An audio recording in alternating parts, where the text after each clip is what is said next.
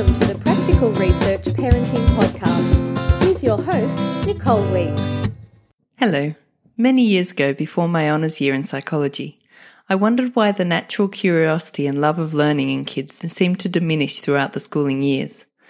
This led me to self-determination theory. A major component of self-determination theory is autonomy support. I thought I had autonomy support figured: acknowledge feelings, provide rationales, and give choices. Then I had kids. I've been wondering how to apply autonomy support principles with kids, especially in scenarios where I feel it's important that I get them to do what I think is best, and when they're too young to understand or don't seem to care about the rationale. I was excited to read an article by Professor Genevieve Mageau addressing exactly this issue. Genevieve works at Montreal University. She studied autonomy support throughout the lifespan, with a particular focus on parent and child interactions. She's also evaluating a parenting program, How to Talk So Kids Will Listen and How to Listen So Kids Will Talk, which I'm very curious to learn more about. Here's the interview. Hello, Genevieve. Thank you so much for joining us today. Hi, Nikki. Thank you for having me. It's wonderful to have you here.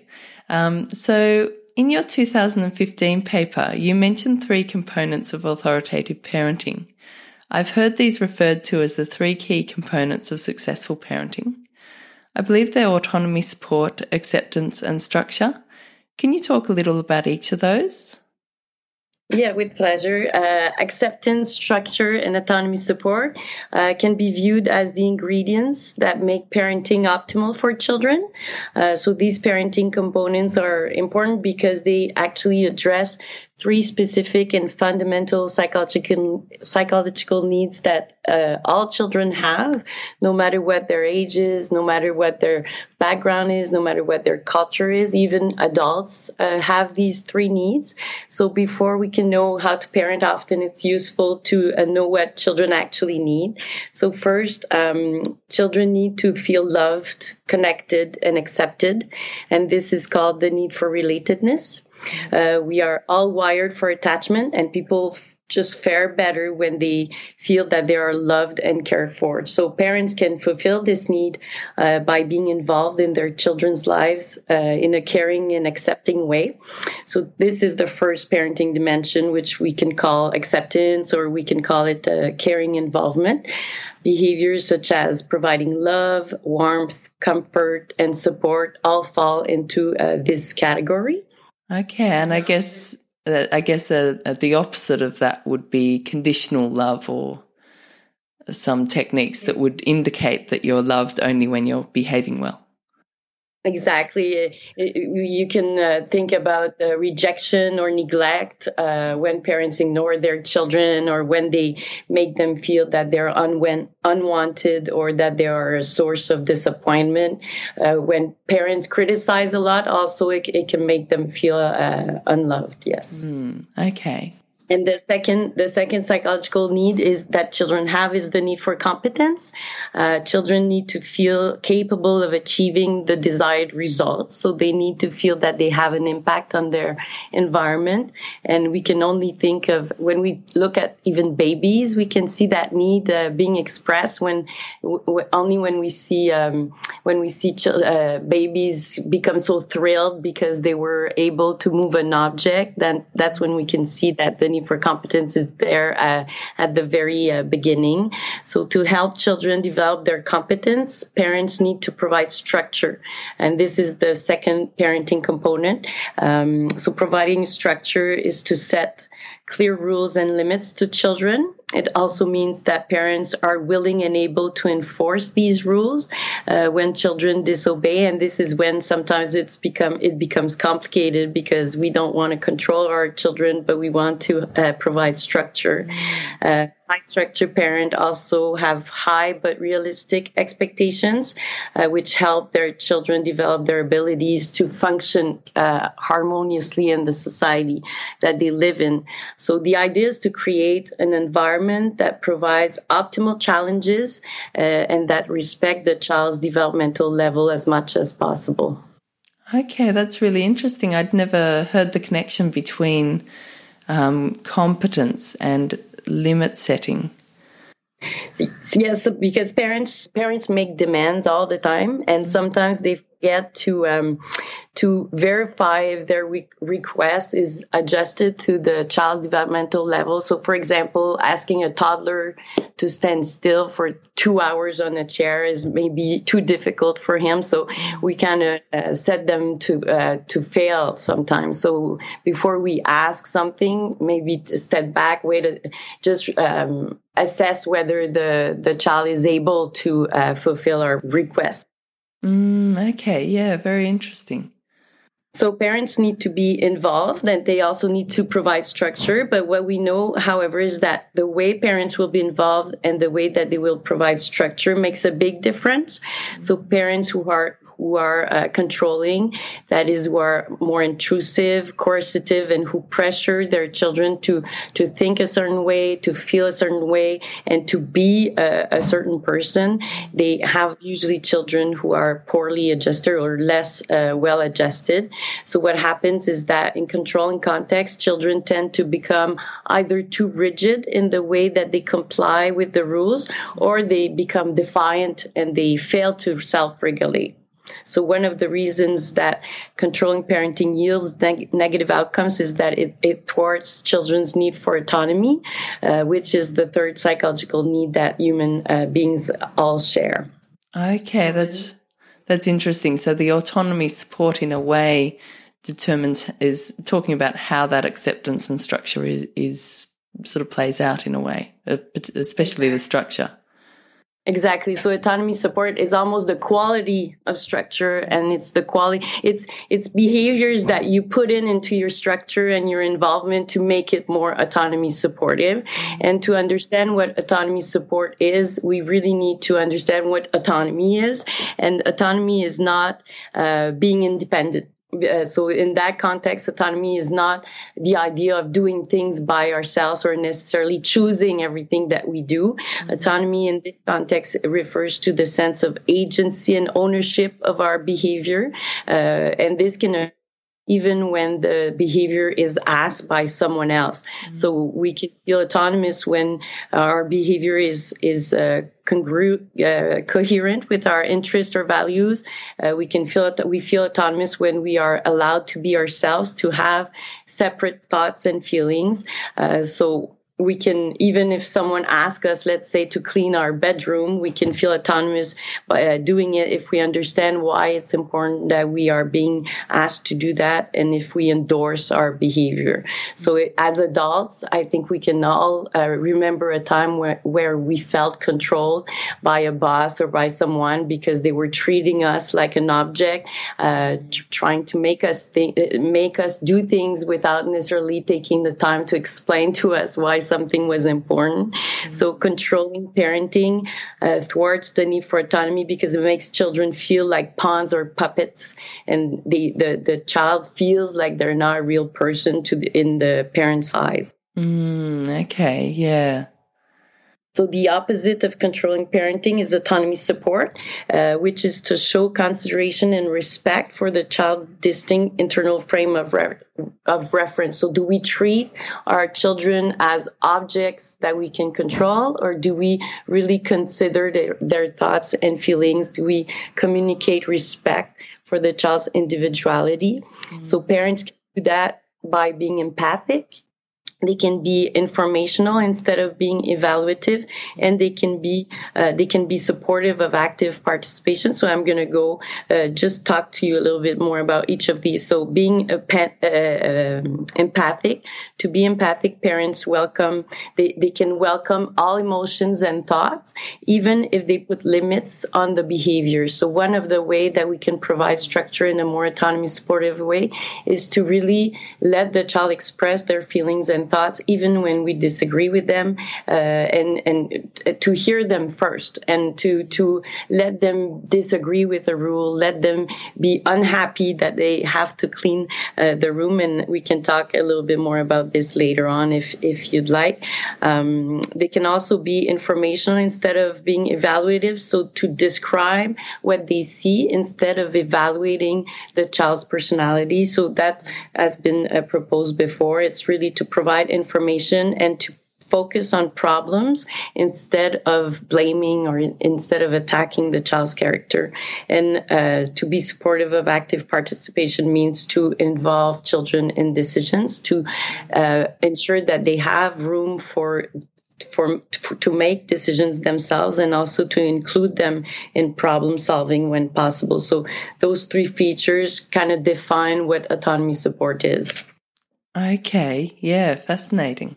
So you'd be empathic about how they're feeling about the sort of certain request you made, um, but you'd also perhaps recognize that they're really enjoying playing with this at the moment, and maybe we could allow time for that now, or allow for time for that later, or discussing those sort of things as well as the problem of how do we get this place clean. Exactly, exactly. And when actually when um, we teach parents, we we have uh, in, we we actually offer the parenting program How to Talk to Kids So Kids Will Listen and How to Listen So Kids Will Talk. And in that program, what we teach parents is really the first session is about how to listen more actively to our children. And when we learn how to listen to them, uh, and when they feel heard and they feel understood as a different person, as a person, uh, often they will be more open open to listen to our structure afterward. Mm, okay. Yeah, great. What does autonomy support look like when parenting pre-verbal children? Um, yeah, it's, it looks like, uh, well, first of all, I want to say that even with babies, we can interact uh, with them in a way that supports their autonomy, or in a way that is more uh, intrusive. Mm-hmm. So, for example, we can put a toy in front of their eyes and Uh, force them to look at, at the toy uh, when we want them to do so, or we can put the toy just a little bit to the side so that the, the baby can decide when to look at it. Uh, with a little uh, older children, we can force toys in their hands or objects in their hands, uh, or we can offer the object and the, the let the child take the take control of when he wants to take the toy. Um, so there's it, it's really um, a way to uh, it's a stance where we take the child's perspective as much as possible every time we interact with the child.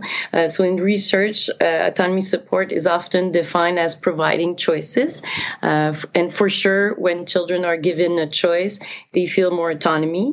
Uh, however, uh, providing choice is not the only way that one can communicate respect for the ch- for the child's individuality. So feeling autonomy uh, is not necessarily Really making choices only. It, it just means that I understand why you're asking me to do something, and I feel that I can be a separate individual. So, as I mentioned, autonomy supportive behaviors um, are more autonomy supportive when they have one of three features. So, with toddlers, being empathic would mean uh, that Uh, parents acknowledge the child's feelings and thoughts when they occur. They listen to the toddler's perspective, um, and and they know their toddler's preferences, so they can reflect that preference. preference and they also listen acti- actively to their emotions on a given moment, instead of trying to convince them that they're not feeling what they're feeling. Uh, to be more empathic. Um, to be more descriptive or informational instead of evaluative. Uh, even with toddlers, that means that we can just mention why a rule is important. We don't need to convince them to that to agree with the rule. We simply need to provide the information that they need to eventually integrate the importance of that of that rule. Um, so, for example, we can explain the importance of brushing their teeth. Uh, it can also mean to establish a routine so that the toddler can learn, uh, slowly learns what comes next, and he uh, can prepare better for it. And slowly he can be in charge of the daily steps when he's ready to uh, to do so. Mm. It it also means to uh, state the rules and expectations in a way that is non-judgmental. Often we don't really realize how we talk to our children, but mm. sometimes there's that edge of impatience mm. that we have, that we uh, kind of communicate, how come you haven't learned this yet, you know, and, and children are learning, they will make mistakes, um, they, they forget what we ask them, and when we remind them of, of our expectations in a way that's compassionate and in a way that, that communicates that we believe that they can make changes or, or that they can learn this, it gives them more courage to um, to try to, uh, to learn these rules. Um, also, uh, we can provide alternatives be- between acceptable behaviors, and we can model acceptable behaviors. So that's all different ways to uh, provide structure in a way that's not judgmental or not evaluative. Mm. And finally, even with toddlers, um, autonomy support does mean to offer choices, uh, but we need to make sure that the choices are age appropriate to support uh, children's um, competence. If we give them choices that they're not ready to make, then they'll feel incompetent with those choices. We can also We can also support the um, toddlers' natural tendency to explore. Uh, toddlers love to explore and they want to learn stuff uh, from in an intrinsic way. And parents often have a very strict idea of what they want them to learn now instead of following the, the child's lead. So we can adjust this to, to follow the, the child's lead to be able to um, to give more power to the child when they in the play uh, periods or when there's no necessarily no rules to uh, to enforce. Yeah, right. So allowing them to choose what they're playing with next um, to the yes, degree that's yes, possible. Yeah, exactly. Exactly. And, and sometimes it also means to show uh, toddlers how to be helpful. So if, let's say, a, a toddler is, is disturbing the, the dinner prepar- pre- preparation, we can uh, offer something to do, or we can say, well, you can help with this, and to, to just um, give a bit of control to the toddlers so they can, they can feel that they actively participate in their lives. Mm, okay. Yeah, so another question I had was, um, what about toddlers who can't, can understand but often won't make the best decisions? And I get, guess part of that that you just touched on is that you don't give them decisions that are, are too uh, beyond their ability to make a good decision. Is that right? Exactly. So children are just never too young to be given a choice. Um, but, but the choices need to be tailored to their developmental level. So for example, um, we shouldn't ask toddlers if they want to brush their teeth, mm. uh, but we can ask them when they want to brush their teeth. So they can brush their teeth before or after the bath, for example, mm. or they can They can decide when they're going to eat their vegetables. They, do you want to eat your vegetables before or after, or just the, the, to, to try in every situation to try to find uh, some part of the situation where the child can decide for himself what he rather uh, do. And, And, but this does mean that parents will often make decisions that the child will not like. So uh, with toddlers, since they don't have self-regulatory uh, capacities yet, they are not, they can't decide everything that they want. I remember a parent telling me that their, that, that their toddler wanted to um, lie down in the street. So often they can have desires that are just simply unreasonable or uh, unacceptable. Uh, so parents do need to put structure, and putting that structure uh, makes children feel more secure. They know that if they can't regulate, their parent will do it for them, and that makes fe- makes them feel more secure. Uh, but we, even when we set limits, parent can be more autonomy supportive by providing the reasons for the limit. Uh, so lying in the street is dangerous, and to show respect for the fact that the child may feel resentment towards these limits. So it is it you are you do feel disappointed that you're not able to sleep on the street. Mm. So the um, so the way that you set limits is you acknowledge their perspective. Exactly. Yeah. You you the way you said to provide limits in a more autonomy supportive way is really to to set limit in a way that's not punitive. So the goal is not to make the child suffer. Mm-hmm. The goal is to together towards a better harmony. And and I think when when we set rules and we try to make it work, children really appreciate when we see them as as a real person in that process, and we try to collaborate uh, with them. So so when we teach parents about parenting skills, often the first thing that parents want to know is, how can I set limits? Or what am I supposed to do uh, when my child is not listening? And this is a totally legitimate question. Um, but we usually tell them that before they can set limits, they need or enforce limits, they need to um, to learn how to create a climate of cooperation. And to create a climate of cooperation, parents first need to learn to listen differently to their children. And they need to uh, learn to really listen instead of arguing or uh, voicing advice. Often we don't really realize, but when our toddler or when our child is expressing a feeling, we often uh, try to make it better right away, or we often solve the problem for them uh, instead of really uh, listening. Um, can I give you an example? Yeah, please. So let's say a child comes into an ice cream par- parlor and he says that he wants seven ice cream, for example. Mm. So a typical response for a parent is, seven ice cream? What are you saying? That's unreasonable. Mm. Do you know how much each of them costs? Do you, do you want to be sick? And often that's the way we react. We react to the re- reality of their uh, demand or their feelings. Mm. Another way to response is more permissive.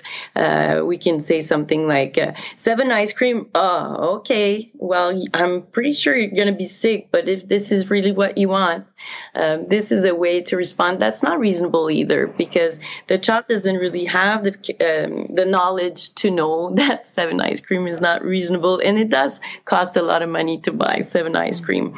But there's a third way. We can say something like, we can really listen to their feelings and desire and actually give them their desire in their in fantasy. So we listen to the desire, but we still put limits on the behavior. So we can say something like, seven ice cream, huh? Wow, you really love ice cream. And the child can say, yeah. And I can say, I bet you could you could have one of every flavor. And the child says, yeah, I bet you would like to have a train with ten wagons with a different flavor in each wagon. And the child says, yeah. And then you can say, oh, you do love ice cream. You can have two flavors, but you choose which one you want. Mm. So what did I do there? I really listened to the desire. I even explored that desire with the child. But after a while, you say, I listen to you, and but I put limit on the behavior. This is the possibility. And then I offer um, him a choice so he can be more active in, in the, solving the problem of wanting seven ice cream, but but not that the fact that it's not necessarily reasonable uh, to have uh, seven ice cream. Mm. So listen to their wishes, and we can even grant them in fantasy, but we try to restrict the child's behavior and without attacking the character. So without saying you're unreasonable or without saying uh, this is crazy. Um, so when we learn to really listen to our children, then they are uh, more prone to uh, be open to listen to us, to be to listen to us. So when we they feel listened, um, they feel heard. I, I mean. Um, they will tend to um, listen to to us more uh, effectively afterwards. Mm. So when parents master the skill of listening, uh, we teach them how to talk differently to their child. So we teach them to listen with full attention. And this is actually the hardest part, to listen without uh, giving an advice or telling them that no, they're they're tired or no, they're not tired. Um, when they they they so we let the, the parent go out for a week and practice listening, and then they come back and they realize that the child looks at them differently when they learn to listen differently. Um, so when they master the skill of listening, they are then taught to uh, talk differently to their child. So we don't often realize just how many instructions children hear over the course of one day. Uh, and most of the time, um, children are asked to do many, they, they are asked to do so many things that they don't want to do. And they often forget uh, to do what we ask them to do. So when we try to uh, ask them for cooperation in a way that's not judgmental, they actually really appreciate it. And it creates a climate of cooperation. Okay, so when parents mm, go on. So when parents ask for their child's cooperation in a way that's descriptive, without attacking their child, without blaming them, they actually protect their child's self-esteem, and the child feels better inside, and they feel um, more focused on the problem to be solved or on the task that they have to do. And instead of being uh, upset by the way we ask them things, they can concentrate on what they, they um, what, what, what we ask them. So if I give you an example, mm-hmm. if a friend of yours comes to your house and forgets her umbrella, how how are you going to react? Are you going to say, how many times do, do you forget your things at my place? It's the fourth time you forget that umbrella here. I'm sick of you uh, forgetting this umbrella. Do we talk like that to our friends? No, we don't. We don't. We talk to them with respect. We're probably going to describe the problem uh, and just say, um, Melissa, your umbrella. And, and we are uh, confident that our friend will take the necessary step to fix the problem. And we can actually do that with our children too. We can expect the best out of them, and we can communicate that we are confident. We are confident that they will solve the problem that that we raise uh, with them. So, for example, um, let's say if there is shoes all over the floor, mm. I can simply describe the problem. There is shoes all over the floor. And off, if you listen to them before, then they're used to having a relationship with you where both of, of you listen to each other. And then they're going to listen to what you said and, and look up and look whose shoes it is. Mm-hmm. And once they, when once they see that it's their shoes that's on the floor, and if you, you wait for them expectantly for them to pick it up, they see that it's their it, the the the power is in their hands to fix that problem, and and children don't like fights either, mm. and children like it when it's harmonious, and and they like fixing problems. So if you describe the the the problem without blaming them, then they're more open to fixing it, mm. and it doesn't work because children are not robots. Yeah. If that work, yeah, we can provide information. So we can say, we, we can trip on shoes and it can really hurt us. And then that's another t- uh, piece of information that kind of tells the, the child that's important to get up and pick up the shoes. So often children will look up and they will realize that it's their shoes and they will try to uh, solve the problem. I enjoyed recording this podcast so much that when I looked at the time, I could not believe it. We'd started chatting at midnight Australian time, and when I next looked at the time, it was two a.m. I find this area so inspiring and love how Genevieve was able to translate the theory into real practical approaches. I've split this into four parts so you don't get overwhelmed, but I really hope you'll listen to all parts because it really is such family life-changing information. Next episode, we examine what to do when children won't listen, how to address ongoing problems, more on providing structure and enforcing limits in an autonomy-supportive manner, and the difference between psychological and behavioural control. In the third episode with Professor Mageau, we talk about using routine charts and some of the risks and alternatives to sticker charts. We also look at limit setting for boundary testing behaviour and addressing frequent misbehaviour. Finally, in the fourth episode, we discuss the parenting beliefs behind autonomy-supportive and controlling parenting behaviours. Supporting older children as they move from a more controlling environment to an autonomy-supportive one, and get more detail on the program that Professor Mageau and Associate Professor Gismay are evaluating based on the book How to Talk So Kids Will Listen and How to Listen So Kids Will Talk.